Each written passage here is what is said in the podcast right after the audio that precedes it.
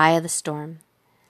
The eye of the storm is that one specific spot in the center of a twister, hurricane, or tornado that's calm, almost isolated from the frenzy of activity. Everything around the center is violent and turbulent, but the center remains peaceful. How nice it would be if we too could be calm and serene in the midst of chaos, in the eye of the storm.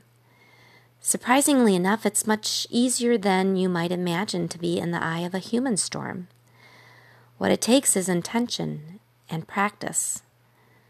Suppose that you're going to a family gathering that you know is going to be chaotic. You can tell yourself that you're going to use the experience as an opportunity to remain calm.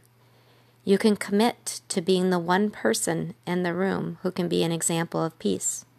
You can practice breathing. You can practice listening. You can let others be right and enjoy the glory. The point is, you can do it if you set your mind to it. By starting out with harmless scenarios like family gatherings, house parties, and birthday parties, you can build a track record and enjoy some success.